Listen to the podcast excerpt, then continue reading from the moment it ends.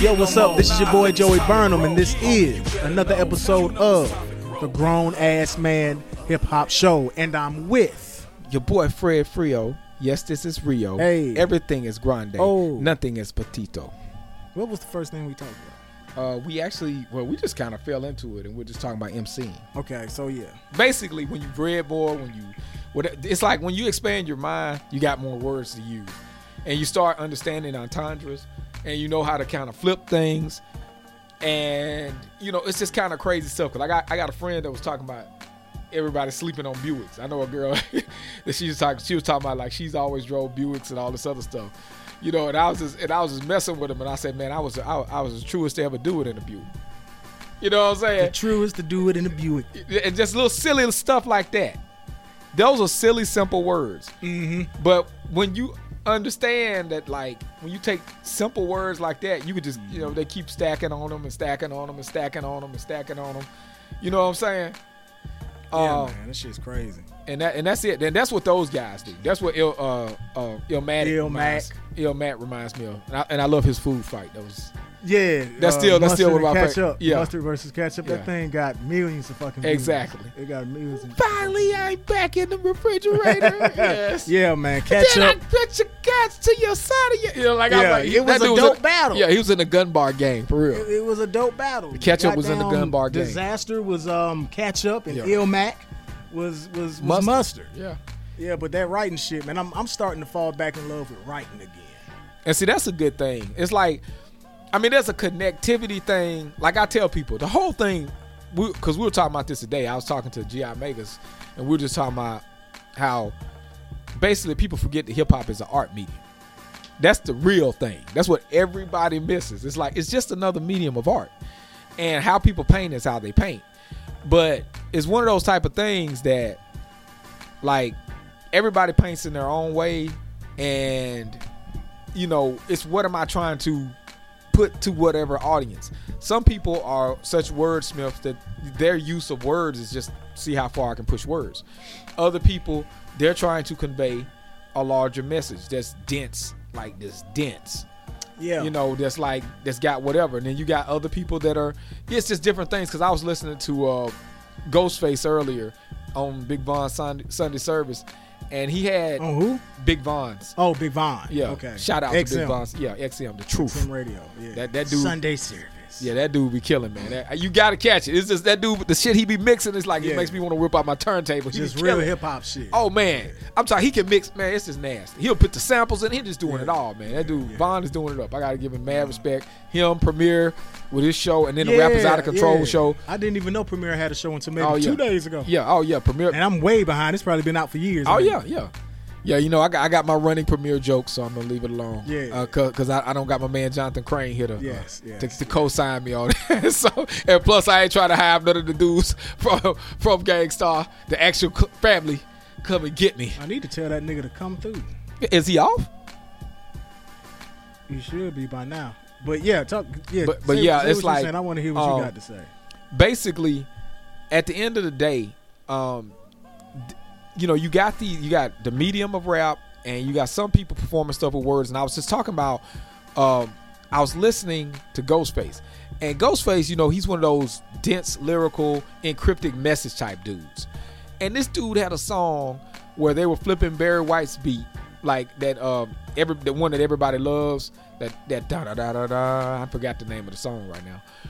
But he's basically I'm gonna love you, love, Love you, love- yes. just a little, Little more, baby.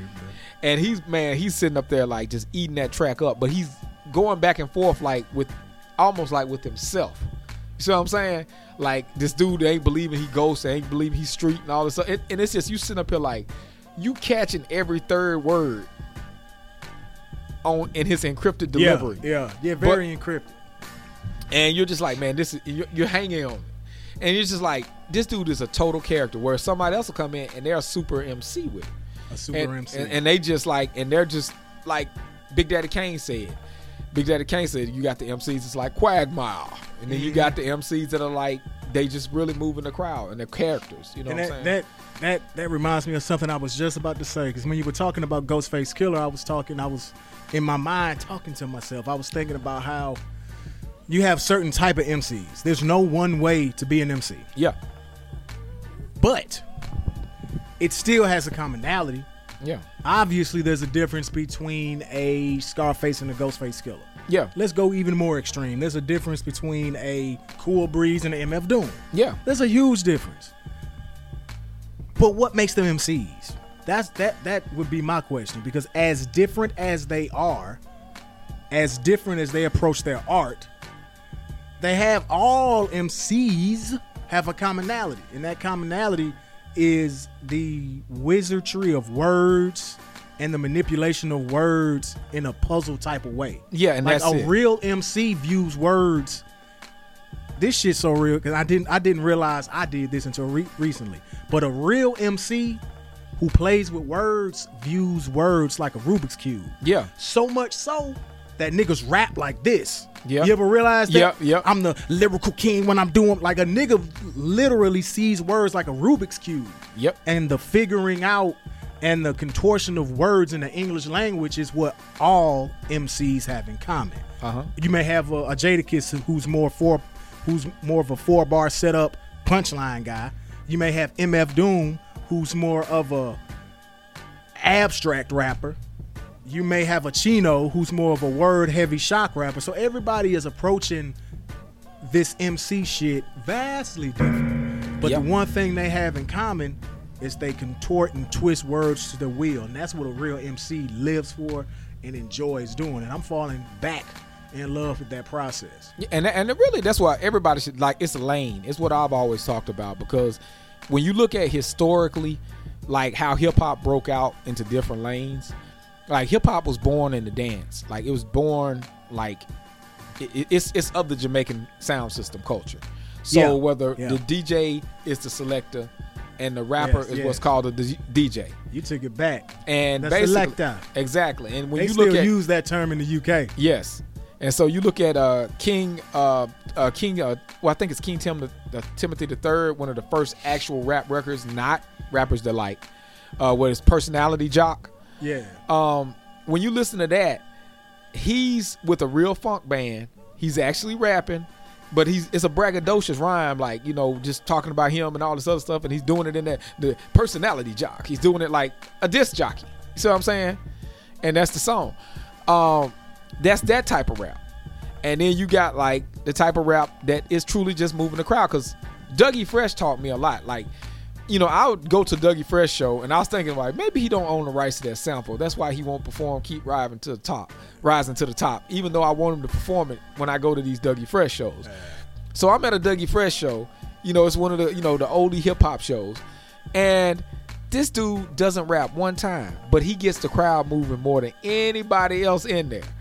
Now I know he can. He's got a catalog, of, and people don't know this about Dougie Fresh. Like I know his songs word for word, almost, and he won't rap. He'll just come out there, amp it up with the And, DJ. and, and he's a he's a MC in the the first sense. He's in the first and second because he's got he got actual lyrics on actual Oh, so he songs. does. So you're saying, But he didn't rap Okay. any in that set. so that's what I'm saying. Yeah, which like is- in, in the set that you're Yeah, talking about, yeah. he's being an MC Yeah. In the original sense of it, Exactly, where it's just not moving the about crowd. It That's- ain't no yeah. Kool Moe Dee rapping shit. Uh-uh. He's just moving the crowd. Yep. He's a the master of ceremonies. He's the he's the um he's conducting the fun, if you will. Yep. And then my favorite is like when uh when uh what is it? De La Soul. They paid homage. It was either one of the movies or actually one of the battles that went on, uh, where the Gusto Award was like on the line. You know what I'm saying? And basically, it was it was. I mean, it's a famous. It was a famous scene, and it just blew my mind when it's like. So they were just talking to each other like, "Plug three, are you ready to win the G? The Gusto is going home with me." And I was just like, "Bruh." Bruh. That was the rhythm right yeah, there, Yeah, right? exactly. Everybody Yeah. used that rhythm. Yeah, exactly. And that was at the end of the song. I'm, I'm gonna veer And- off for a quick second to come back, so don't forget what you're about to say about about that. But don't it seem like like each and every generation has a rhythm Yes. and a flow? That- yeah. For example, if you go back to blues, every single blues song sounded like this. I was going home tonight. Bum, bum, bum, bum. Yep. My girl made me feel right. Bum, bum. Then you move Yep. to the 80s with hip hop. I'm going through random genres to prove Yep. a point. Let's Yep. go to the 80s with hip hop. Yep. Most of the flow sounded like I'm the man, the myth with the pen coming from within. I'm ready to lock and load, explode. You, it had that. Rhythm. Yeah, exactly. It- and, and then you move to like now, the Yep. 2018, 19. it's the triplet flow. It's the triplet. I'm ready to get all the chips. These niggas know that I'm the shit. So it's like every genre has a rhythm that they all latch on to. Yep. And you and you hit on one of them Yep. when you did the. Are you ready to rock the mic? Everybody, we gonna knock off some socks tonight. Like Yeah, exactly. every every generation had their rhythm that they clung on to. Yep.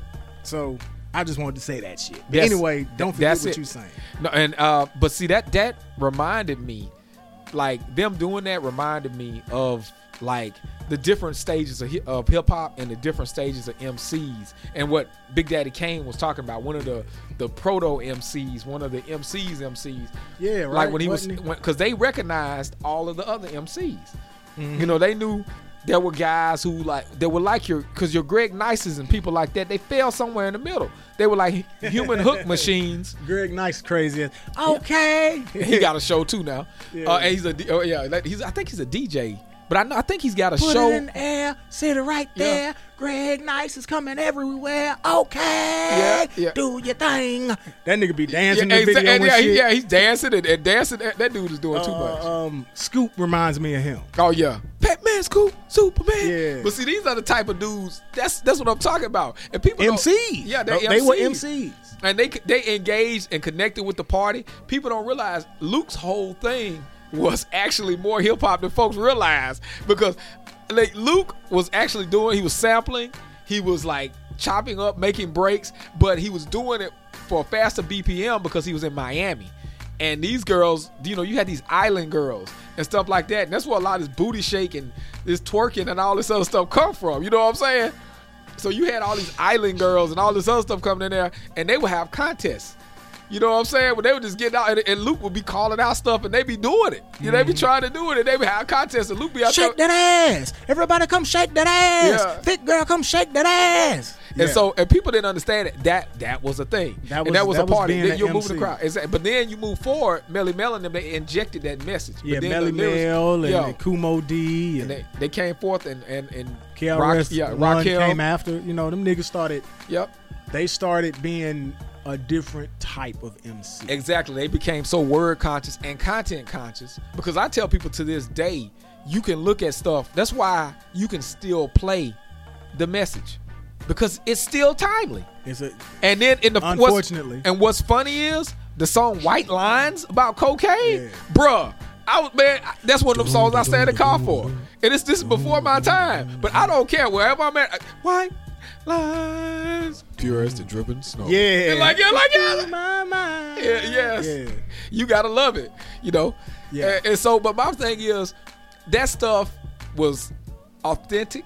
That stuff was like MCing. They they were delivering a, a story. It was- it was- even you know, even when they shot that political statement in there about like you know governors elected. like, I was like, like, are you Elected serious? governor.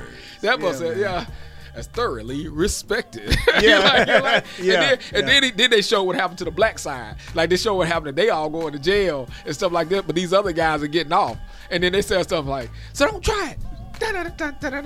And then, then of course you got Grandmaster Flash back there. Yeah, doing this thing. Uh, and that's and that's the side of MCing hell that I fell in love with. I had no choice but to fall in love with MCing as we know it today. yeah, I had no choice but to fall in love with it because I, I was born in the in the early 80s. yeah, yeah. You, I was born in the early 80s. Had I been born in like 75, 78, yeah, then I would have fell in love with hip hop in its infancy. yeah, But since I was born in the early 80s, I didn't fall in love with hip hop and really until like 95. yeah, And by 95, about about 95, 96, the the the rapidy rap MC was fully established by then. yeah. Because and you had the the underground took it to another level. It had well by by that time Yeah. it had well gotten away from uh uh um Dougie Fresh yep. and now you got Chinos and KRS One got several albums And you know, but see, and that had got, but that basically it wasn't even KRS. so there was a transition is what I'm saying. KRS one of them they were still on subject matter. They were still on. They were still a certain type of rapper, right? Because they were still tied to the '70s to the albums, right? Mm-hmm. And they, but they were lyrical, and so they had content and lyricism. And mm-hmm. that's how they delivered. And they moved the crowd consciously, and a lot of them moved the crowd rhythmically. And like they said, Public Enemy was there to be the, the big villains. They- like they said, when they built Public Enemy, they wanted them to be the big villains. The scariest thing that America could have seen was this X wearing, red, black, and green sporting, militant looking group. And they that's what the uh, guys who put together Public Enemy wanted to do. You know what I'm saying? Uh, what Hank Shocklee and the guys wanted to put together with with that. Um, but then you move forward, like it re- really was the underground. What came out of that uh, Rawkus fallout and all that other stuff, when because it was always there. Cat- Definitive cats- jukes. yeah. Cats that were, cats that were in New York, they would get mad right now because they know that the underground was always there in every major city, but it wasn't really, it wasn't talked about. These every form of rap music, like from what Run DMC represented, Run DMC represented basically um, Rush, uh, Russell Simmons trying to basically capture or put on an image. Him and uh, Rick Rubin was trying to capture the energy of those parties. If you ever been to one of those parties, he's trying. They're trying to capture that energy, and they trying to, you know, and it was a, it was anti-disco, because disco was a certain kind of way. So basically, Run DMC dressed like the people in the streets. Like you had the leather jackets, dudes were wearing fedoras, they were wearing Adidas, they were dressing like the regular dudes in communities and stuff like that. You see what I'm saying? Yeah, they wasn't Right. dressing hip hop. Yeah, they weren't. Yeah, they weren't dressing. It like- became that way. it it became hip hop, but they but they were just being the, a product of their environment. yeah exactly versus like you know, and they were actually dressing more hip hop because they were dressing what the common people were wearing.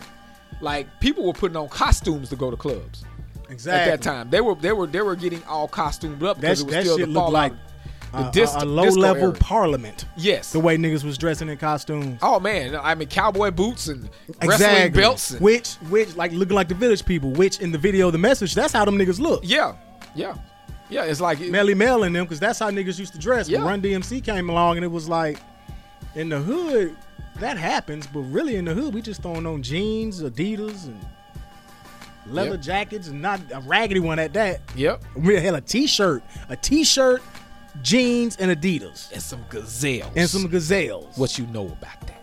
So yeah, So so I mean at the end of the day, that is pretty much you know, you see those transitions happening. And that's something that I try to you know, I always try to look at when I'm looking at how hip hop broke down because when you move forward, you get to that underground culture, and that underground culture really needling. That's where Eminem came from. He came from like that's the whole purpose of Eight Mile. That's the po- these guys who are this. Do you know they're obsessed Word with debaters. Word debaters, yeah. Because when you look at um, stuff like uh, definitive Man, jokes, with words. El-P's Definitive Jux, he writes. He's a graffiti writer, and he was a producer whose mom got him into going to like the music academy and stuff. Because that's where he wanted to go. Because he was kind of like a screw up.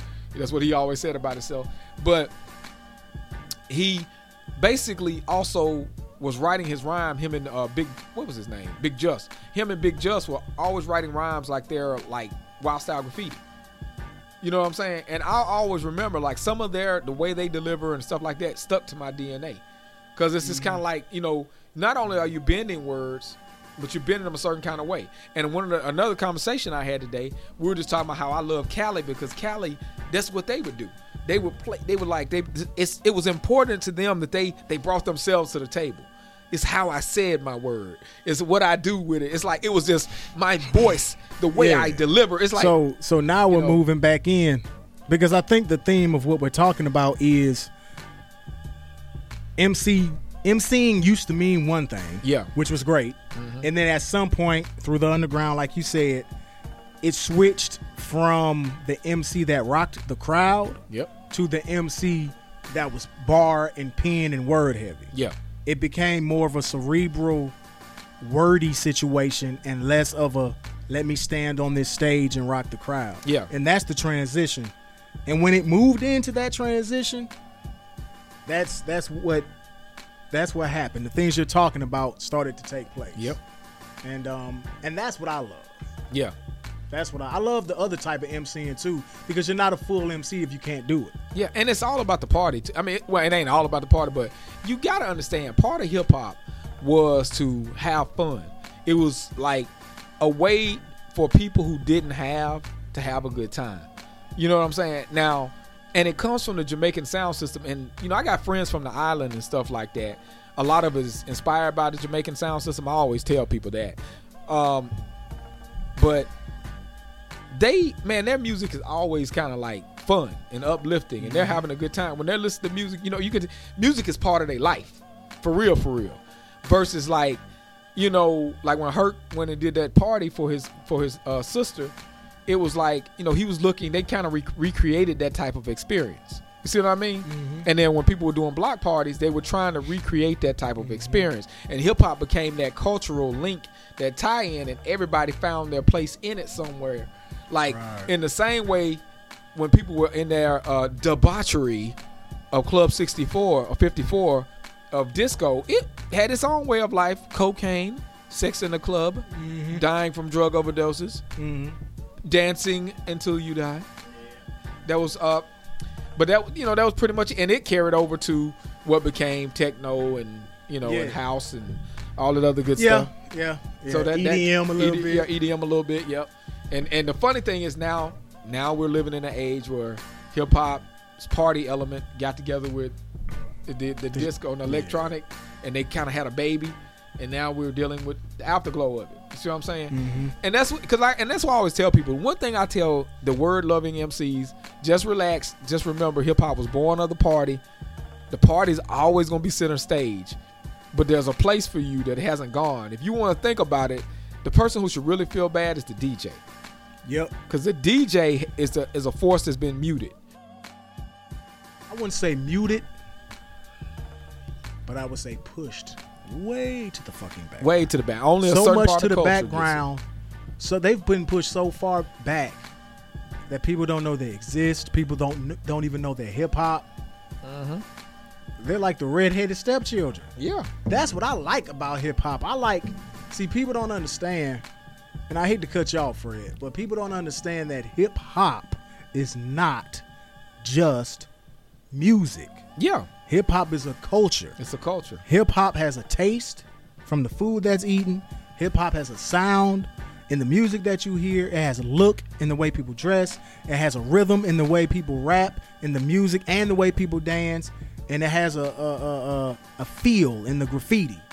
Yep. It even has a smell with the aerosol can and having to put that fucking mask on your face if And- you even and- do that. And see, and that Some people raw dog and, and spray paint without the mask on their face. Yeah. So hip hop is more than just put the CD in, listen to the music, or listen to the stream, the digital download. It's more than that. And people don't even realize how a lot of that came together, even because like a lot of the, the early uh, van- the aerosol artists and the uh, the writers and stuff like that, they were listening to everything. Like in the beginning, hip hop was a music lovers genre that people didn't realize, and people were basically it was the juggling of breaks. It was the it was it was just it was people using the collage the collage of their experience to tell their story. You know what I'm saying? And it came out sonically, and th- that's what man. I just tell folks. I really encourage folks to kind of do a little hip hop research. Yeah. Because it's, it's a bigger culture, and that's why I said the fact that you were just discussing the fact that you like the lyrical part of it. I said that's, you know, that's awesome, and it shows. That's one of the things I, I love the lyrical aspect of it. But again, uh, you saying you making some great points, and I hate cutting you off, man, because I feel like I'm fucking with your rhythm, and you're doing a great fucking job Oh, no, teaching I'm- and I'm- talking. no. And but I love the lyrics, but I also love the breakdancing. oh Lord, yeah. I Man, love I miss the that. graffiti. I love the culture of hip hop. yeah, It's a culture. It it's is. not just music. And a lot of people who get into hip hop right now, this is kind of going in a different direction, but a lot of people who get into hip hop right now just see it as a as music that can be made to put money in their pocket. that's it. It's the lotto game. And on some levels I can't hate on that because making a lot of fucking money from music, it empowers you in a lot of ways. Yeah, But as an art form, I don't think the music moves further with people who don't understand the history and understand what it's really about. yeah, The only way hip hop can evolve and get better, or at the very least, keep from disintegrating, is if people who care for the fucking art form and understand the history of it make it. Yeah. Because if you just one of those, I'm gonna get in real quick and hustle and exploit, get the money, and go back to my motherfucking situation. If you're one of those type of people, you're not helping the game. You're helping yourself. Yeah. Can't knock you for helping yourself. I'm not saying that's bad. But as a culture, the culture needs people who want to cultivate it, push it to the next level, preach the gospel of hip hop, and understand the history and where it's come from. Um, that's how you get the best hip hop when people know what the fuck they're talking about and they've done the research, they've studied everything about hip hop, or at least a large amount, and they make music from that place. Niggas like you. Yeah. Yeah. Niggas like you. I mean, and that's I mean, but that, and there's a lot of healing and a lot of there's a lot that goes into hip hop that a lot of people just need to sit back and look at. I really hate the fact when people like I you know I feel like a lot of uh, our young de- desperate youth they miss a lot of what hip hop was there as a lifeline.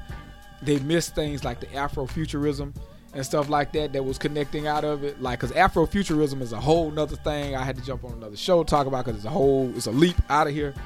But you look at because that's what Andre 3000, that's what Sun Ra, that's what George Clinton, you know, that's what We ain't gonna mention Force- Well, you know, I, you know, man, this He's dude- responsible, but you know some things. B- Bambaataa's been, been yeah, been, some been, some situations happen. He like again, all these guys get man, they all again, you just gotta watch out, man. You gotta watch out. These people. Like, you know, somebody can do great things and do bad things too. You know what I'm saying? That's what people don't understand how Yeah, to you can do both at the same time. Yeah, exactly. Like. R. Kelly, good Yep. music, but you know some people feel feel as if he uh, deserves to burn in hell. Yeah. I mean, he needs to get he needs some help, basically. He really needs some help. Like I like we, we stated earlier, I don't I will never understand why people who can just make a phone call. Um, But anyway. You mentioned El-P, and when you did Yeah. that, that reminded me of Killer Mike, Run the Jewels. Yeah. he was on the Rogan show. He was on the Joe Rogan podcast a couple days ago, Man, yeah. maybe even more than a couple days ago. Did you watch it? Did you get a chance to Actually, see it? I did, and uh, and I, and I know it's in um, reference to his uh, new upcoming show Netflix on. Netflix. Yeah, which is actually that's man, that's right up the, that's right up the alley of what Killer Mike does. Yeah. I mean, he's been very outspoken on politics. I mean, he only had a misstep one time when he became one of these artists that was so overzealous that he ended up getting used by the N- NRA. You feel me? yeah, yeah. Um, Trigger warning. Yeah. Killer Mike And- on and- Netflix now. the coolest the, the the episode that he did recently uh trying to buy black and you know he you know went out of his way to prove that you can buy black even one night he had to he had to sleep outside because he was just trying to find a black place to sleep um but um you know that's one of those type of things because he just wanted to see could he go a whole day and just live off of and buy, buy uh, black owned products you see what i'm saying See, I haven't even seen one fucking episode, but I got to sit down and watch it, bro. 'cause Oh, yeah, he's gonna do Killer that. Mike. Yes, because Killer Mike has always been a bit deep. Like as far as Badeep, it's like he he he puts himself out there. He's very outspoken. There's always been more of his lyrics. I mean, his the the, the lyrical violence that he spits is usually it's braggadocious and it's normally like cartoon like, and he does that on It's from, purpose. it's from the battle rap world. It's from the battle rap world, and that's what he is. I mean, the whole thing is he has a character. Like I ain't playing games, and it, and it's a real character. Because like I said, I've seen Run the Jewels perform live, and I think that is the greatest. Man, seeing Run the Jewels come together, I watched that whole thing happen mm-hmm. as an underground hip hop head. Watching El-P, who had produced Cannibal Ox, who was a MC in his own right, who was from Company Flow. He mm-hmm. one of my favorite, like eh, one of my favorite, like experimental producers of all time. He's like up there. I, I love his production. His Yeah. production is just it's just mm-hmm. it's grimy like. Like if the, if he was black, you could throw him in the Afrofuturistic category. But since he's not, right, you know, right. he, he's not really that. But he's but he does do like experimental futurism in hi- with his music. So he did rap music. He did uh that uh what's called his album rap music. Yeah, Uh, and that Killer was Mike, really the was birth it was the birth Run of the Run the Jewels. Jewels. And they both stayed in their own lanes. Like he's still New York cocky El-P that's just like he man, the stuff he throws out is like a New York dude yelling at you from his car. You know what I'm saying? Like a, a, a person from Brooklyn or something like that, like giving you Brooklyn insults or whatever, like Right. they're being smarmy and like wisecracking, and you know what I'm saying? You know, uh, and then you got Killer Mike. He's on that su- southern, like that man. What you say? That type of thing. So Mm-hmm. it's like that came together, and you would think it would clash. You would think so, but And not at all. It worked well together. Man, my God, did it ever? I mean, they've done some songs like uh, "Angel Dusters" is one of my favorite songs that I listen to on repeat from them. Yeah, yeah. and stuff like that. It's just like, man, you, th- you know, you say you want to be my leader. I think you want to be my God. Yeah. You say you want to side with the righteous. I think I want to side with the wrong. Mm-hmm. The truth with the filth. There's truth where the filth is. There's lies in the law. You want a whore with the white dress. I want to. Uh, no, I- yeah, you want a whore with a white dress. I want a, a freak with a thong. Yeah. A yeah. wife with a thong. Sorry. Yeah, exactly. Yeah, it's like, Yeah. and I was like, man, I'm sorry, I butchered butchered your first LP. Yeah, yeah. You don't got to send the, uh, the the murder monsters out. The murder monsters. Yes, they they they have like you know, they're killers. Yeah. But yeah, it's like I just love it because they almost Quentin Tarantino of rap to me, in a way because they they they do they play with cartoon level violence and in your face type punch you in the face like they're like a grinding metal type thing. They're not like Vinnie Paz, but you know because Vinnie Paz is like true like death brutal death metal type rhymes on every like he's he's nothing but suffering all time. The human pain custer. Yeah. So, Yeah. wait, but uh, moving back to uh, Killer Mike, Yeah. I can't, man. I am very much looking forward to this series because I'm always interested in what Mike has to say. He's very, very uh, Very intelligent. intelligent, Headstrong. headstrong. Yeah, He's a really good ambassador of hip hop. yes, He's a really good ambassador and an ambassador, a good ambassador of Southern hip hop too. exactly. Both him and T.I. turned out to be way better ambassadors of Southern hip hop. T.I. on the super mainstream level, and Killer Mike on like that mid level. And those two are best like- friends. and They, they, they fuck with each other. Yeah, and I can see why. these are intelligent street dudes. You know, these aren't And dummies. intelligent street dudes from Yeah. Georgia. Yes. So it's this great representation. Started rapping around the same time. Yep. Killer Yep. Mike from Outkast fame, of course. Yep. Um, I'm proud of Mike because he's come a long way. I He sure has. I actually thought. Here's what I thought. I, I thought that he was going to be another Cool Breeze, Slimm Cutta Calhoun type of guy. Me too. I thought he was gonna be- backbone. yeah. I all thought of he those was going to be another great Dungeon Family rapping ass nigga who disappears and you wonder ten years later whatever happened to. But this motherfucker is a mainstay in underground hip hop with that- El-P. Yeah. the guy who forged hip hop, the underground of hip hop as we know it. uh, yep, grind time. Uh, when he formed his own label, Grind Time, and you know, kind of went away because that first album he had, it it kind of got sunk because of the ringtone rap era. Is the production? His rhymes are fucking dead ass on that Every time. every time. But it's that that that damn production was trash. I mean, I'm you know I ain't trying to be funny, but that was that ringtone production. Like uh, when he did the, the rap, he did a song called "Rap Is Dead" before Nas came out with an album called "Hip Hop Is Dead." Right, right. And um, man, that's man, that song was dope as hell. But the fucking beat was trash. The beat was trash. I mean, literally, you just you was like, man, I can't. But because everything was made for that ringtone environment, it was made for that. You know, everything trying to so you can play it on your phone. It was just like, uh, you know what I'm saying? Mhm. And it's like, and that's that dated that album and made it really bad. It's kind of one of the same handicaps that Death is Certain faced from Royce da Five Nine. Like Royce was so dead ass on point with delivery and subject matter on those songs, but a lot of them was just too generic synth happy. yeah, You know, so that was it. yeah. But yeah, that's that's pretty much it. I I, I can't wait to see it. Like I said, the episode that I saw, uh, you know, I want to see more of it. Uh, but the episode I saw was just him dealing with uh, trying to buy black, and I Yeah. thought that was a good concept. And he's going to challenge a lot of stuff. I want to see when he delves into stuff like race, um, where he takes it, where he takes it when he delves into politics. You know what I'm saying? Yeah. You know, Killer Mike, to me, the the the vibe I get from him or the approach I get from him is he's trying to use the white man's devices to to to benefit black folk. Yeah. You know what I'm saying? Yeah. Like it's a lot of a lot of black people are a lot of a lot of black people are anti-establishment. Yeah. Killer Mike is more of a wait a minute. We can use the establishment to our benefit as black folks. So why not fuck with the NRA? That way we can have all the guns we want, just like they do. Why not do A, B, and C? That way we can get in just like they do. So I feel like he he he tries to and, and I like it. I like it. I, I feel that's his strategy. And I, I like it. I appreciate that. I, I like the fact that he's a he's he's like a conservative.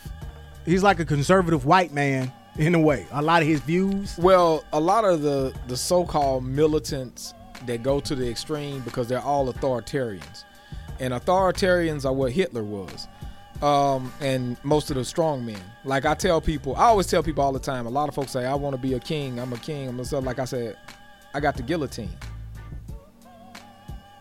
I'm anti all kings. You know what I'm saying? Like I don't I don't like authoritarians. You see what I'm saying? And that's that's the only drawback to a lot of people's ways with that. That's why he got manipulated by the NRA. Yeah. And yeah, that's it was a drawback to it, but you get what like I'm you get what well, I'm I mean, trying yeah, to say yeah. I but see, the thing is, what I think it is, like everybody, you know, he has a zeal. He has his passion. You see what I'm saying? Mm-hmm. For and this is what Killer Mike has. He has his zeal and passion. And just like when Lupe went on Fox News, you see what I'm saying? He ended up being manipulated and played by a force bigger than him because there's no room for you in NRA.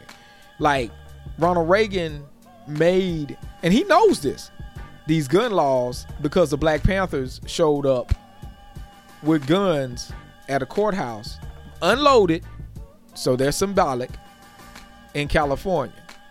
None of this ever, nothing ever occurred of it, but it was more of a symbolic statement. Mm-hmm. And, you know, a play on that right to bear arms that is tied to slavery as well. Mm, yeah, it is. It is. And so, what, you know, one th- quote I always think about, and this why I always be wanting, if I had to interview Killer Mike, uh, what's hilarious to me, and I and and he will actually, I know, I, I already know what his answer will be, but, um, the Goodie Mob said we didn't know. No, nigga, that money ain't yours. Mhm. You know what I'm saying? Like that's a statement that a lot of people I don't think they kind of address with it. And I always I'm always interested about how far Mike's gonna take it because of his passion. Like Mike has a lot of passion, he has a lot of zeal. And the one thing I want to see from intelligent brothers like him is I want him to pull it back enough so that they can't judo flip it. Because they they see somebody who's hot and has got a lot of passion, and then like authoritarians be Yeah, like, we talked he's about this with. Kanye West. They Yeah. weaponized. They tried to weaponize Kanye West against black people. Yeah. and Kanye let him. You let him, yeah. and yeah. you don't want Killer Mike to fall for the same trap. And Exactly. They use Kanye West against Exactly, us, 'cause they go- especially the NRA. Yeah. the NRA wants a token nigger yeah, that they can say he's for the NRA, that's it. and then and then from there they can use And then him you say, what about anybody like. Castile, who was a permitted gun owner and was murdered by the cops in his car? Oh, we're not going to talk about that. Maybe he was a thug. No, he was actually a lunchroom worker who actually paid for kids' lunch, and you murdered him in front of his kids. And he had the, all of the paperwork that you're supposed to have. Yep. And the NRA did nothing and said nothing. Nobody said anything. So that it's these type of points that people gotta like. Now, if you say, "Hey, we're gonna form our own association of black gun owners," okay, whatever, we're good. You know what I'm saying? If that's what you're gonna say, then say that. So, you see what I'm saying? And and I and I agree with all that, but playing devil's advocate as I always do, you don't think Killer Mike he didn't say this, and what I'm about to present to you, this is my opinion. I don't really have a you know any evidence or I didn't hear anything to suggest this specifically, but I got the feel from the Rogan interview and other interviews I've seen Killer Mike do that he believes in working with the pre-existing uh, uh, system and conditions as an ends to a means and kind of help black folk. Well, see, I as do I because that's all you can do. The honest, but see, there's a way to because do that. because there's a lot of like for example, why why rebel against the system when you can work with the system? You got to do both. You can you can have more change inside than outside. oh no, that you why got, why why say fuck the NRA and then go get a gun? no form your own illegally- organization. And and, and I agree with you. D- No, I'm not the NRA disagree- and form your own organization. I'm not disagreeing with Yeah. nothing you say. I'm just saying that this is what I think Killer Mike is trying to do. He's trying to put he's trying to put for lack of better words the NRA, well let's say that. He's trying to put the NRA in a position where it's like if you let us in, you give us that inch, we're going to take a mile. You understand what I'm saying? Well, see, that's the wrong organization to play that with. With the government, yes. With a private organization, no. Like, so the- you don't the- think he's doing that? he's he doesn't he? Because that's what I think he's It's just doing like in a way. Cornel West got played. People with that level of intelligence got play, get played. Lupe got played. A lot of people get played. You know, they can say no, I didn't. I did what I wanted to and said what I wanted to. Fine. I'm not saying that. I I'm just agree. saying anytime you go, anytime your enemy gives you a platform and they say, go ahead, talk up, talk real big. Because he even realized they got it when he got it, when they got him. Now, everybody knows that you're gonna, you're not, I'm not, I've never been one of these people that's been like these uh, bar none revolutionary guys because I always look at them and I'm like, what do you think happens in a vacuum? Do you not see what's happening in Venezuela? You know what I'm saying? What do you think happens in a vacuum? Are you saying, yeah, your life may be pretty miserable right now because you just, you know, you didn't get those Jordans or you something other fucked up thing has happened. But you're not living like people in Venezuela that's trying to figure out with death squads and they're trying to fucking figure out how they're gonna, you know, it's horrible in many places, but come on, man. See what I'm saying? So a lot of people, they say they want that level of disruption, but they're, I'm like, are you really ready for that level of disruption? And that's a question that Killer Mike asked people you know, because when he was talking at a town hall meeting in Georgia, a woman was talking all this good stuff, and she was like, "No, no, no, you're not ready. You these you sending these kids out to get killed. You're sending these kids out to do no, all this other stuff, but you're not doing you're not doing what you're supposed to be doing." And he's right about that. You gotta set up, build on an agenda base, like around something that you want to see happen, and you got to start doing some self care, and you got to start being self prepared and self care. You know what I'm saying? When you ever ask the question of why is it that like I watched people when there was a um, incident around here recently, they were talking about oh boycott this, boycott that. But I'm like, you guys still going to the Waffle House? What are you talking about boycotting the whole area when you can't boycott a, the Waffle House? You talking about boycott the whole area when you, you still telling me about the Super Bowl? I don't understand you people. What's going on? What we doing here? See what I'm saying? And you got to have that type of sense because see, Papa John's they feeling the, he- the hit to the point where their CEO stepped down, and now they gave all this money to Benedict College, my Bennett College. I'm sorry, Bennett College, uh, a historically black college. You know that was in dire straits here recently, trying to get back in favor because of you know what you know the, the, foolishness that their leader kept spewing. Yeah. And these are the type of things you as a consumer have the power to do, and you as a voting bloc would have power to do if you kind of got together and did it. But what what one thing people don't understand is they don't understand their power, and they don't understand it's not just the vote, it's vote with agenda and action beyond the vote. You know what I'm saying? And it's how you carry yourself in the meantime. Because here's one more thing, and, and, and I'll jump off it, but um, what people don't realize, and uh, it wasn't Killer Mike, but it was uh, my buddy from Mississippi. Uh, what's his name? Um, David Banner. He was just talking about when you look at stuff that they put out here, boom, what's on TV? Like they gonna show a black male committing some crime somewhere, always in the dire straight. Every time there's a shooting or whatever. But when there's somebody else that does something wrong, they're trying to psychoanalyze the person. What was in his mind when he did this? What? Why did he? What drove this young man to do this? Whereas if a if a young black man did something, they just show the image of him disheveled, looking crazy. You know what I'm saying? And because there's no there's rhyme and reason to when a nigga does something because he's a nigger. Of course he's gonna and do and, and this is just all your group. Yeah. There's no hum- no, there's no humanity in a nigger. So And so when when when he does something, send him to jail. Case closed. But Yeah. when a white guy does something, why did he? Do there's something wrong with him. There's something that made him do this. There's something that affected his humanity. Yes. Whereas the nigga ain't got none to begin with. And, and see, that, these are the things we've got to address because when you look at the media, I even tell people when you look at the media now, like um, even in your local areas, you'll pay attention. They're telling you every time something happens to a cop. And this and and that reminds me. So that's what I think Killer Mike is doing. He's fighting for those things we just talked about, but he's willing to use the opposing side's resources to get it. But he can't. I agree with you. Yeah, he can't. Cause like they they cause you gotta th- understand there's a machine. You can't. You I can't admire what he's trying to do. he needs to what I, what makes me angry about these the wealthy guys and the wealthy black guys that and, and I, I can't say wealthy but the rich at least black guys or the black guys with platforms like they don't take their platform and turn around and do everything they can to build a counter platform. You know what I'm saying? Where is our black media? Our true black what why? I know you can go to blackpress.com black press USA but you don't really got that. You feel me? And said, and that's why I said I'm glad that he's got this show and he's got another opportunity to do this. But you know, the guys on the ground, like you know, find the, the actual, you know, go filter through the audiences out there. And bring forth these type of people. Because this is like when I heard Kanye complain about, oh, they're doing me bad in the fashion world. I'm like, dude, you Kanye West. At that time, you were Kanye West. You could have actually probably built your own little fashion empire because people were taking. If if you wouldn't have just went straight on like you trying to do ex- abstract experimental stuff for Milan, but you could have done.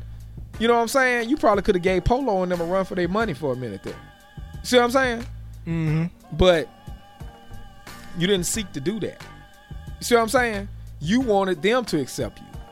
You wanted to be. You wanted, you know, and, and I mean that's great working for Adidas. Good to learn. Good to get that contract. That's big bread. But I mean, you didn't set up any enough small stuff, seeds on the side, so when Adidas was done with you, you would have a home to come to. See what I'm mm-hmm. saying? It's the same thing. Like when, when you know, yes, go work for the big companies and get your get your chops. Figure out what's going on. Get that check. You know, get you if you can get you a Jordan brand out of it, do it. Yeah. But I'm like, bruh, come on now. You up and complain about them? Yeah, of course they gonna do you wrong.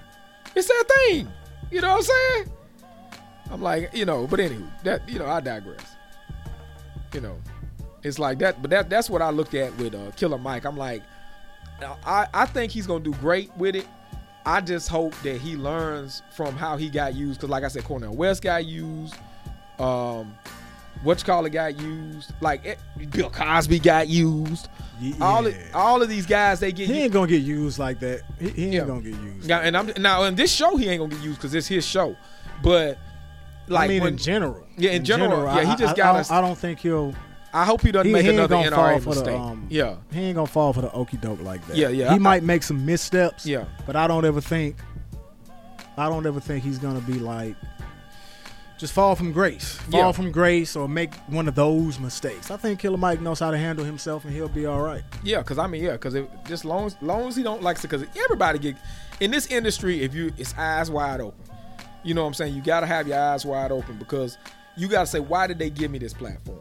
You know, you know you could be making a truthful statement, but you know one thing this generation don't understand. There's a time and a place to speak.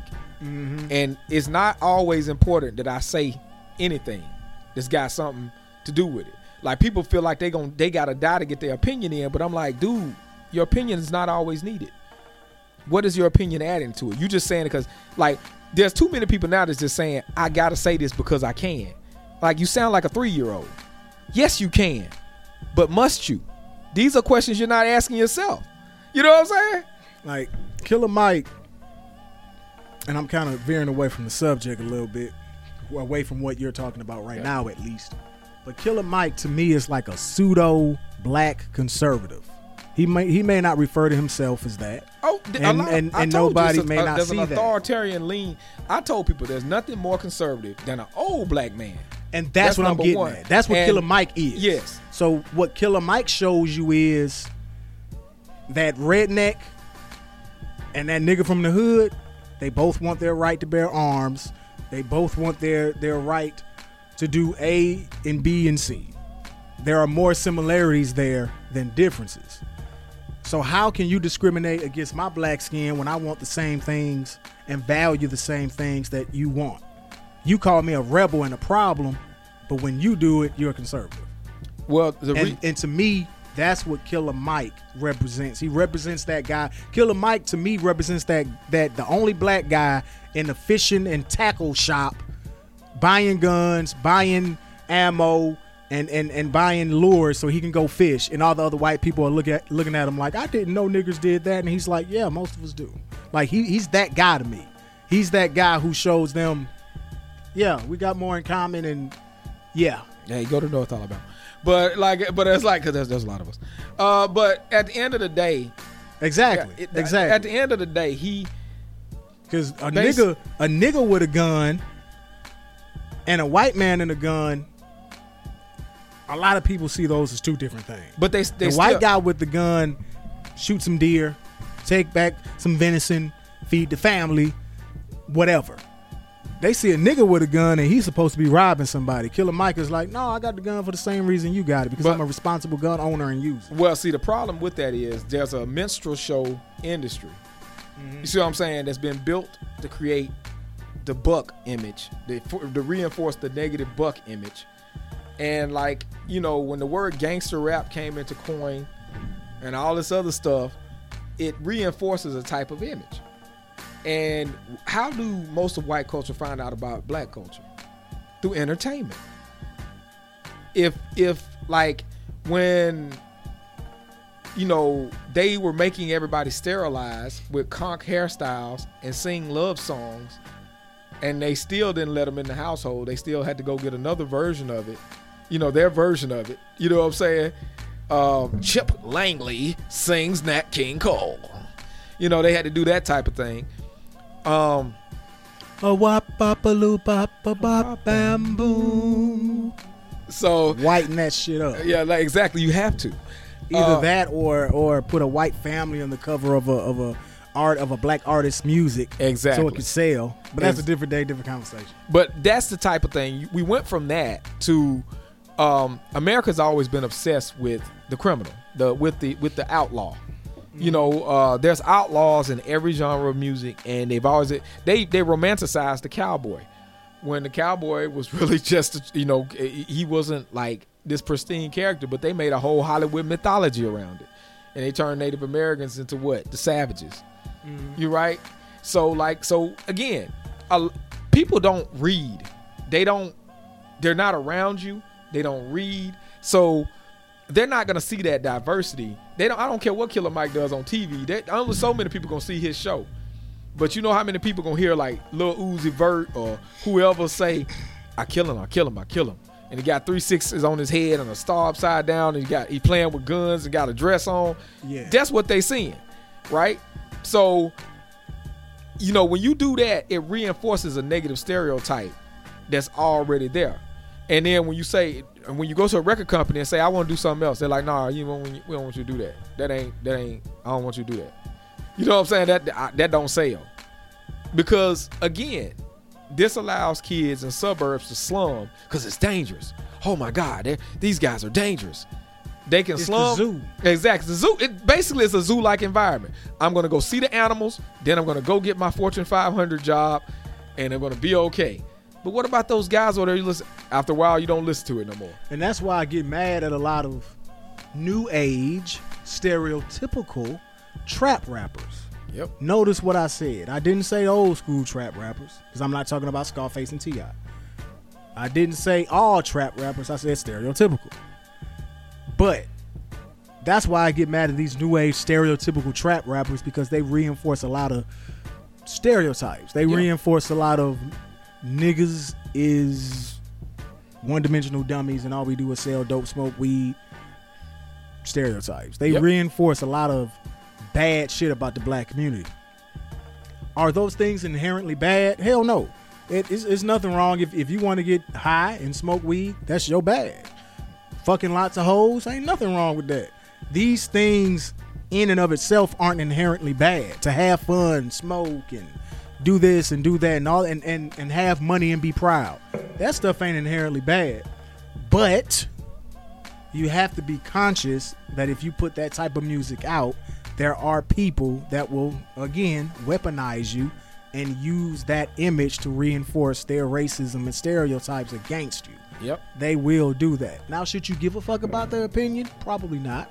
Well, I but mean, on a bigger scale, yeah, on a bigger scale, and I hate to say this, on a bigger scale, your music, if you're making that type of music, can become irresponsible because somebody's going to look at that, and not only is somebody going to look at that and it's going to help reinforce that niggas are stupid, but you're going to have some little young black kid looking at it, and they're going to try to emulate that. So, as an artist, you do have a responsibility to create.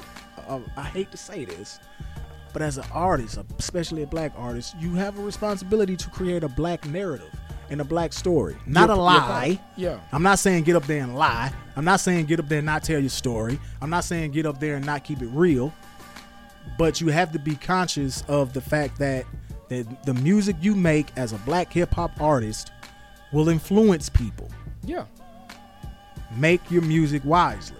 And a lot of these stereotypical new age trap rappers are the problem with music.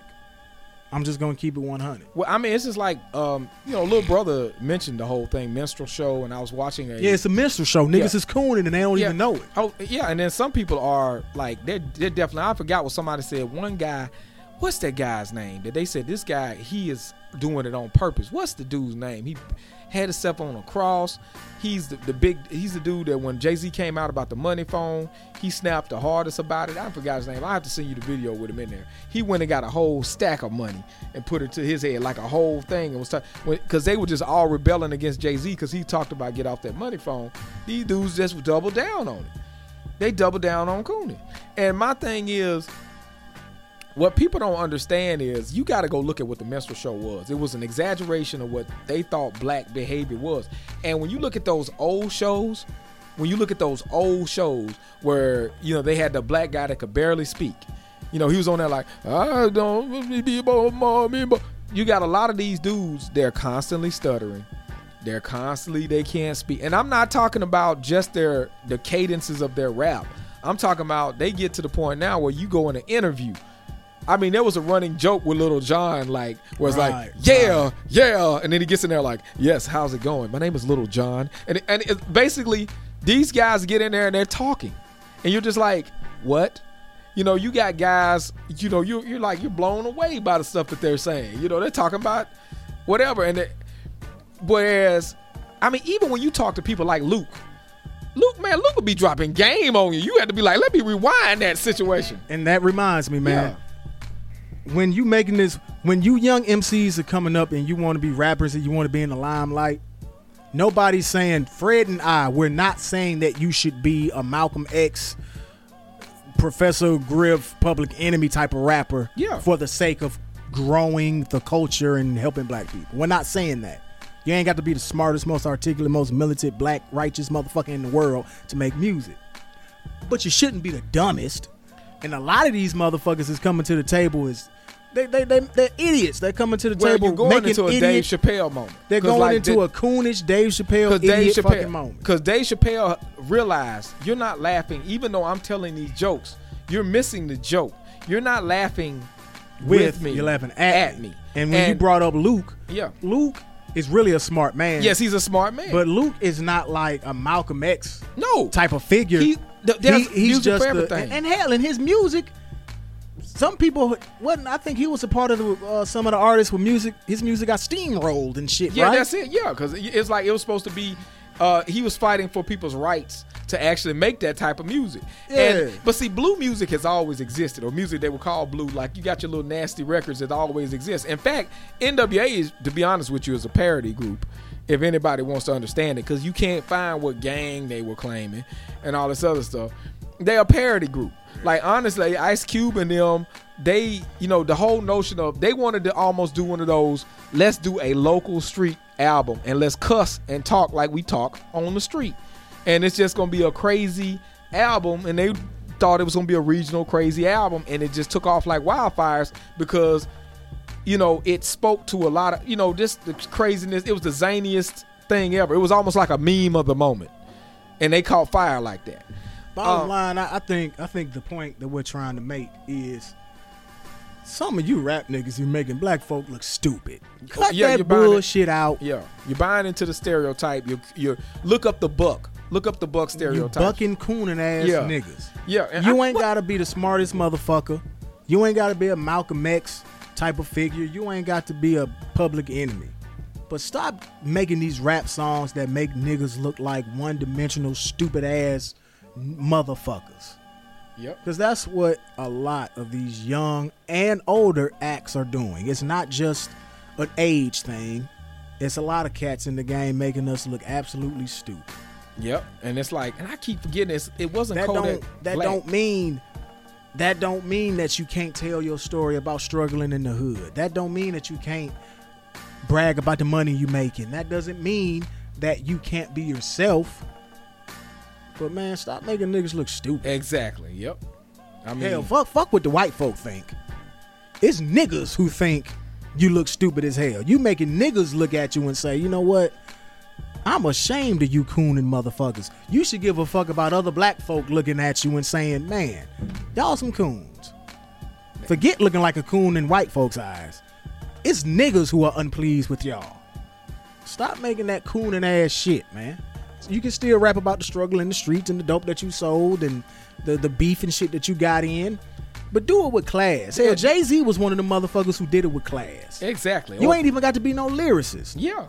You feel me? But do this shit with some class and dignity and uphold your people better. Yeah, I mean, cause that, cause that, basically you fitting a, you fitting a stereotype. You're feeding a group of, of lost kids out there, and then when you got that lost, that group of lost kids, what do they see? Exactly. You know what I'm saying? So, dang, I, as we move on to the next topic, I know we're gonna find, I'm gonna find this thing, but I like, cause I gotta know who that dude is, cause he is like the, the king of this. He does this more than anybody. Oh, you talking about Blac Youngsta? Yes, that dude bucks his eyes even. He's always bucking his eyes, and he's like on the phone, like the money, like he went and got a stack of money, and this this dude was put himself on the cross like Jesus. He's bucking his eyes, and when he talks, he talks. Now he could always have a lisp or something, but when he's out there talking, he talks like one of those old minstrel show characters. Like go look, like when they be like, I, was, I don't know, and I, I was checking what my heart and I cut it with a knife. Yeah, Blac Youngsta is is Yeah. He's one of those guys. I kind of let him have a pass. Despite everything I just said. I give Blac Youngsta a pass because he seems as if he's in on the joke. I've seen enough of him where I've seen enough of him and I've heard enough of his music where it seems like he's in on the joke. He knows that he's cooning. He knows that he's being a, a, a character. He kind of is. Is that him? Yes. Does he does a lot a lot of that stuff on purpose? Of course. But it seems more put on with him. It seems more tongue in cheek with him than it does other artists. Some some artists they just cooning and they can't fucking help it and they need to get the fuck out the way. Yep. But Blac Youngsta, as embarrassing as he may be, as coonish as he may be, I Yes, feel like it's tongue in cheek with him. You know, um, yeah, Blac Youngsta, he, he's a motherfucker. He's definitely a motherfucker. I'm not a fan of him, but you know, The fact that the man bucks his eyes like those guys and he talks like them, he's killing me with this. I'm like, why is you still bucking your eyes? It's like, you know, uh, I mean, you know, Pee Wee Longway, he disturbed me with a smile, but what you call it? Blac Youngsta though, that dude is bucking his eyes all the time. It's just crazy, dude. This dude Yeah. is like, it's like it's madness. Like, why are you doing this? Pee Wee Longway is another guy where he's kind of tongue in cheek. Like you can, he's clownish, Yeah. and that that's that's the appropriate word Yeah. Blac Youngsta and Pee Wee Longway are very clownish. I'm not saying they aren't coonish. I'm not saying we should let them slide for the coonery. I like the fact that Pee Wee Longway built a robot for his last his recent album cover or one of his album covers, He made a and his ro- and his robot looks like him, and his robot is doing the same thing he's doing, and he's like, I was like, I couldn't do Shit it. like that. My brain, Like he's playing a character, basically. yeah, my brain couldn't even take it because what was more disturbing was his grin. than the robot's grin. And the robot grin had his face, and I couldn't handle it. I was like, man, this is too much, man. This is too much. This could be a horror movie. I like this could literally be a horror movie. I'm afraid of this. Like it's too much, man. I was like, wow, that's crazy. You know, I heard a quote. I forgot who I heard it from. So forgive me. But I heard a quote that said something to the effect of when we were growing up, talking about guys in our age range and older, Fred, mm-hmm. we looked at MCs like Rakim and Big Daddy Kane and said to ourselves, man, I'll never be able to do that. These kids nowadays, they look at MCs and they say to themselves, I can do that. Let me start rapping. We had a sense of technical skill and prowess, and we thought we'd never amount to it. We thought we'd never reach it. And rapping to us was an artistic platform that had to be earned and worked for. Yep. Nowadays, like you said, it's a lotto. Yep. Um, and Nas was one of those guys that I looked at and I said to myself, I'll never be able to do what Nas has done. And I can say, strictly from a pinpoint, I've become a pretty good rapper. But I, did, I never thought I, would be that. So I digress. My point is, it's a whole different ball game, man. Hip hop on a mainstream level is not the way it used to be in, in any shape, form, or fashion. Um, I hate to sound like one of those old heads. Hell, but but at, the same time I am. So I guess like I'm just I'm sounding like myself. But speaking of Nas, um, on January 22nd, Viacom purchased Pluto TV streaming service, a company that Nas invested in back in 2014 via his Queensbridge venture partners firm for 340 million motherfucking dollars. Um, yeah, man. Nas has done a lot of things. Nas has that. He has mass appeal uh, uh, TV or whatever you want to call it. Nas has basically been making a lot of business decisions and raking up a lot of money behind the scenes of hip hop. Yep. I never saw that from Nas. He's been doing this business shit for years now. He's been really successful as a businessman and a mogul for years. Hell, that's the point. Nas is a mogul now. I never would have thought when he ethered Jay Z that he would become a mogul. Nas never came off as a mogul because a lot of the, and, and you slightly disagree with me, but a lot of the artsy fartsy lyrical hip hoppers, a lot of the essence rappers aren't good moguls because they're so artsy because they don't do it for money they rarely get into that realm of being a mogul and a true businessman. Do they make a lot of money making their music? Yeah but that's different though. That's that's that's painting it and somebody buys your painting. But running businesses knowing how to start firms a lot of your artsy fartsy rappers, in my experience and from what I know, they don't do that. So Nas being the mogul that he is today surprised the shit out of me. And that man is going the fuck off. He's Yeah. snapping. Restaurants, Yep. selling Pluto TV, mass appeal. It's too many deals to run through, man. Well, see, the thing is, like, I always saw this out of Nas because I, you know, he was a dude that was trying to monopolize on his opportunity from the very beginning. He, like Jay Z and Dame and everybody, the minute they got some fire with Roc-A-Fella, they came with the pop album. Next, they weren't trying to die in the world of artistry, and that's the same uh, way that Nas was. Nas was not going to be a whack rapper regardless. You can put him over a pop beat, and he's still most of the time going to be Nas.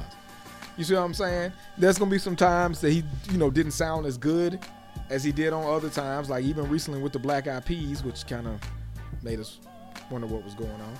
Uh, but other than that, he is gonna always be Nas. He's always gonna, you know, deliver his like kind of pseudo revolutionary type esoteric flow. Um, and it's gonna that's just kind of like what he does. And like he's he's got that cadence, he's got his lane fully developed. He can both do artistry, but he's always been a hustler. He's always been a hustler. He's always had that that grade about him. The same way as like Jay Z has always been a businessman. But it was different though. Like you can look at Jay Z from his content. Jay Z always rapped about and for hustlers. He Yeah. always had a hustler's approach toward his music. But Nas threw that his- in there, too. And and okay, Nas. Yeah, Nas was a hustler. see, here's the difference though. He just did it in an esoteric way. Nas to, did know. it as an alter ego, Yeah. Uh, esoteric alter ego.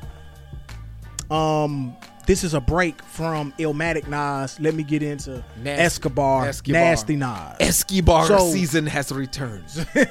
so his his braggadocio mafioso baller side was a break from who he really was, or at least who we really thought he was, yeah, which was Mr. Deep Hood Philosopher. yeah, Jay Z, on the other hand, every single album, he was the mafioso money making guy. So Yeah. for Jay Z to do what he's doing as a hip hop mogul, it didn't surprise me at all because his first song was like that. Not first feature, but like his first real song was pretty much him saying, I'm a good lyricist and I'm rich. yeah. In my lifetime, Nas I'm is gonna fir- see a whole lot of cash. Yeah, that's that I was mean, his a whole lot of cash for real. like that that that was Jay Z's persona. Jay Z's full on persona was I'm a great rapper and I make this money. Yeah. Nas's persona was I'm not a money guy. I'm about the essence. I'm about real hip hop. Money doesn't even cross my mind. I'm really about the art and the people. So for him to become a mogul, me personally, it shocked the fuck out of me because I guess I took his music too literal. I'm happy. I'm not saying he shouldn't be this guy. I'm happy. Yeah. I'm glad he's a mogul, but it surprised the fuck out of me. And he's been a mogul for years now, and this motherfucker has been making millions and millions of dollars. And I know, I, know he's if he keeps it up, he's gonna end up on somebody's Forbes list if he ain't already been on it. Yeah, I mean, it's He like- had to have been on it at some point. Well, no, Maybe he, low. You don't think? yeah, he's, yeah, he's probably lower down the list. He's not Yeah. because see Nas as an artist, he's still kind of like you know a um he's got a lot of clout, but he doesn't have a lot of as much clout with the say non hip hop head. Like he's a he's got clout with the casual listener hip hop heads. You see what I'm saying? And that's what he has. But my big thing is, like I said, I, I always so you saw it. I always saw it because like were you a perceptive motherfucker? well, Nas, Nas has always shit. been mature when it comes. The only thing he ain't been mature on, he he doesn't pick women well. He's never been, and he doesn't pick beats well. Um, he's you know he don't pick beats or bitches well. yeah, he's not. He's not. He's never been good at that. Uh, but other than that, he has. You know, he's been a dude that's been relatively clean when it comes to a lot of stuff. You know, been relatively mature when he handles stuff. Um, he didn't do good with his vanity label. You know, trying and, and that was more so because he was trying to put his cousins on. Like he really wasn't looking for talent, talent. He was trying to put on friends and cousins. And that re- that never really works out. You know, a lot of times you got to really go get some other. About what? Ill Will? Uh, well, it wasn't even just ill will. It was like uh, when I'm he saying, tried, what was the name of his company? I forgot. Was it the Ill Will? Yeah, I think it was. I think it was something like that. But it just never really No, did what it was pop. supposed It to do. pop. I mean, he would have. I, I, if Nas was really into hip hop, that well, he is into hip hop, of course. But if he really wanted to do something, he could have almost had another Rawkus. You feel me? With his kind of weight, you know what I mean? But he just didn't do it. He he did the typical artist vanity label. But I'm glad I, I knew he would find a way to make some investments because he kind of alluded to it. He always alludes to it, like stacking chips and making investments and doing stuff for your seeds and you know what I'm saying. He alludes to that type of stuff. You know what I mean? So he's less of the yeah. He's gonna talk about I'm gonna get the Lam- Lambo and all this other stuff flying up and do do do do do. But you know, he'll, but he's gonna also talk about and that's the Escobar. Escobar season has returned. You got to say it with the rolling of the tongue. Um, but you know, Escobar season has returned. yes, Escobar. Escobar. See, I'm, I'm messing up the. r- I gotta get that. Yeah, exactly. Has returned. exactly. So basically, this dude, he I always just saw it in him, and and I'm happy to see that he made that transition, and Me too. actually didn't get he you know I'm sure he got harangued as much as any other artist got harangued by the music industry, but even through the haranguing, he got better. And MC Serch, made sure that Nas actually got a pretty decent deal Yeah. out the gate. So MC Serch, you know, but but the funny thing is, Jay Z told him, "You would you was getting effed in." I know who got paid, dog. Serchlight Publishing. He Use knew your it. brain. Yes, yes. So, but either way, even though Serchlight may have gotten paid, obviously Nas got some money and he invested it. So, and that's good. What what else did you have on the? uh On the agenda. Yes, on the agenda. Actually, Rainy Days, Boogie featuring Eminem. Yes. Now I want to touch on that. So, Boogie, a shady aftermath Interscope recording. is he from artist. Cincinnati? I believe so. Okay. Look that up if you can. So Boogie, dope MC, up and coming artist. He has a song called Rainy Days. It's a good song. Eminem is receiving for some heat. He has two bars in question. I think he had a Dracula bar that's in question and a Herd bar that's in question. And, and, and, Yeah. everybody who listens to it, they like Eminem's verse, but they're pretty much saying the two bars in question are corny and cheesy and they're whack. Fuck what you heard was one of the bars, and the other one was down for the count. It was some kind of play on words with Well, basically, it's like it's like it's like a sheep herder that's uh, sleep with his sheep, like a uh, you know, f what you heard. yeah. So fuck what you heard, and Yeah. then the other one down for the count. I don't even feel like looking them up and telling you, You could roll with Dracula and you wouldn't be down for the count. Shit like that. for the count. Yeah, so I like the verse if it's a standalone verse. Those two bars are cheesy. Um and like you said, Fred, it pulls you away from the song because the song it has more of a life is weighing me down type of feel. Yeah, And Boogie did a good job of embodying the character he was supposed to portray for that song. he's actually from Compton, California. Go ahead. but Eminem kind of took away from the song. Eminem was the second verse, and when you heard him rap, it took you away from that feel that Boogie and the beat had already set up. And those two whack bars didn't help. The the verse ain't bad. It's just that right now I feel like Eminem is Michael Jordan with the Wizards jersey. That's what Eminem is to me right now. Still fucking good, but clearly his better days are behind him. Well, my, my thing is, it's it's a uh, artists fall into this category of having lack of focus, and I think that at this point, Em feels like he has to be the super duper rapping character, or everybody's gonna say he's falling off, and that's what we were talking about. Like the boogie verse is the um, life is weighing me down element, you know, still from a, a young flashy guys category, but Em went above and beyond in his character. Cause I'll tell you, I'll give you an example. On that same verse, had you given it to somebody like even E40, this is funny, right? This to show you the contrast. He would have fallen in right where he was supposed to fall in, still been the E40 character, and brought some life to that song, talking about situations like staying real even in the rainy days or is doing something even in the rainy days. You see what I'm saying? Right. Whereas Em kind of became Em, like it became supernova, uh, like uh, rap god Eminem type dude on the track, and then he dropped two corny lines, which, like I tell people, I don't look crazy at corny lines because sometimes rappers purposely do corny lines, like um what do you call it? Like Kanye was known to do a corny line just to be like almost like a ha ha. You see what I'm saying? Right. Like, you know, and you be like and people be like grown.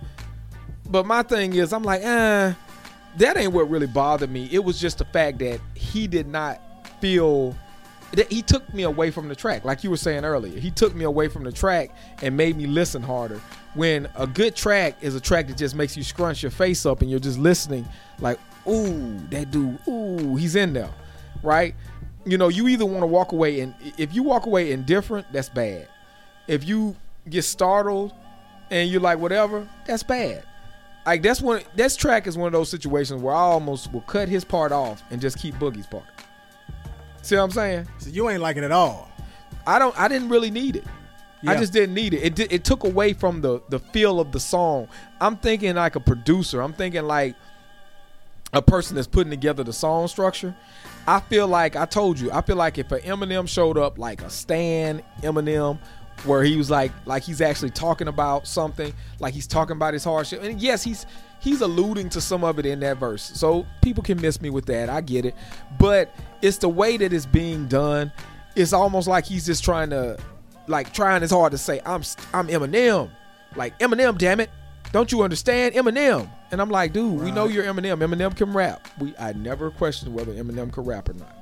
What Eminem raps, I left my legacy hurt, fucking absurd, like a sheep having sex with his, like a like a shepherd having sex with his sheep. Fuck what you heard. I fucked it up, but Yeah, that line didn't it didn't hit me too well. It, it, Yeah. it was just Yeah, it it, was just- just corny. It makes a lot of sense. yeah, but it, just, it makes perfect sense, and it it's really not a does- reach. It's it's it's a reach, it's- and it's not a connect a good connector. Cause say the first part again. I'm I have to. He he's using slanted rhymes to I make know. those words I know, rhyme. but what I'm saying, so hearing it does it more justice. But he basically said, and this was in response to uh, people basically saying he fell off. So Yeah. he says, "I left my legacy hurt, fucking absurd, like a shepherd having sex with a sheep. Fuck what you heard." And see, he didn't. He, he didn't even need to do that because he could have just pretty much said, you know, f what you heard. You know what I'm saying? You know, observe and just flipped it from there. Yeah, that I didn't. continue to, yeah, that's what I'm saying. he didn't necessarily need to make it a, a similar Pun, yeah, he didn't need or a pun. Pun, He, didn't, need he didn't need to do it. He didn't need to do it. And that, that's my thing. Can't believe I didn't realize that dude was from Compton. Yeah, Boogie is from Compton. Yes. Living in Compton, California, CA. It's Uzi in your ass if you don't get. I'm sorry. Yeah. That's dope, man, baby. So it wasn't my favorite line. I don't even think the the, the verse sucks. I just I just think Eminem went into that verse with a battle rap mentality. Yes, he did. With a battle rap, let me body this track mentality. And he didn't have to do that. Yeah, he he really should have just sat back and gave that song the proper verse it required and needed. Like Yeah. Boogie did. Yeah. So on that note, we're gonna shut this motherfucker down. Yes. And this has been another episode of the Grown Ass Man Hip Hop Show.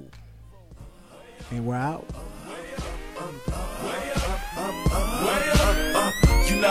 No more. I think it's time to grow. Homie, you better know. You know it's time to grow. Uh, way up, uh, uh, way up, way up, way up.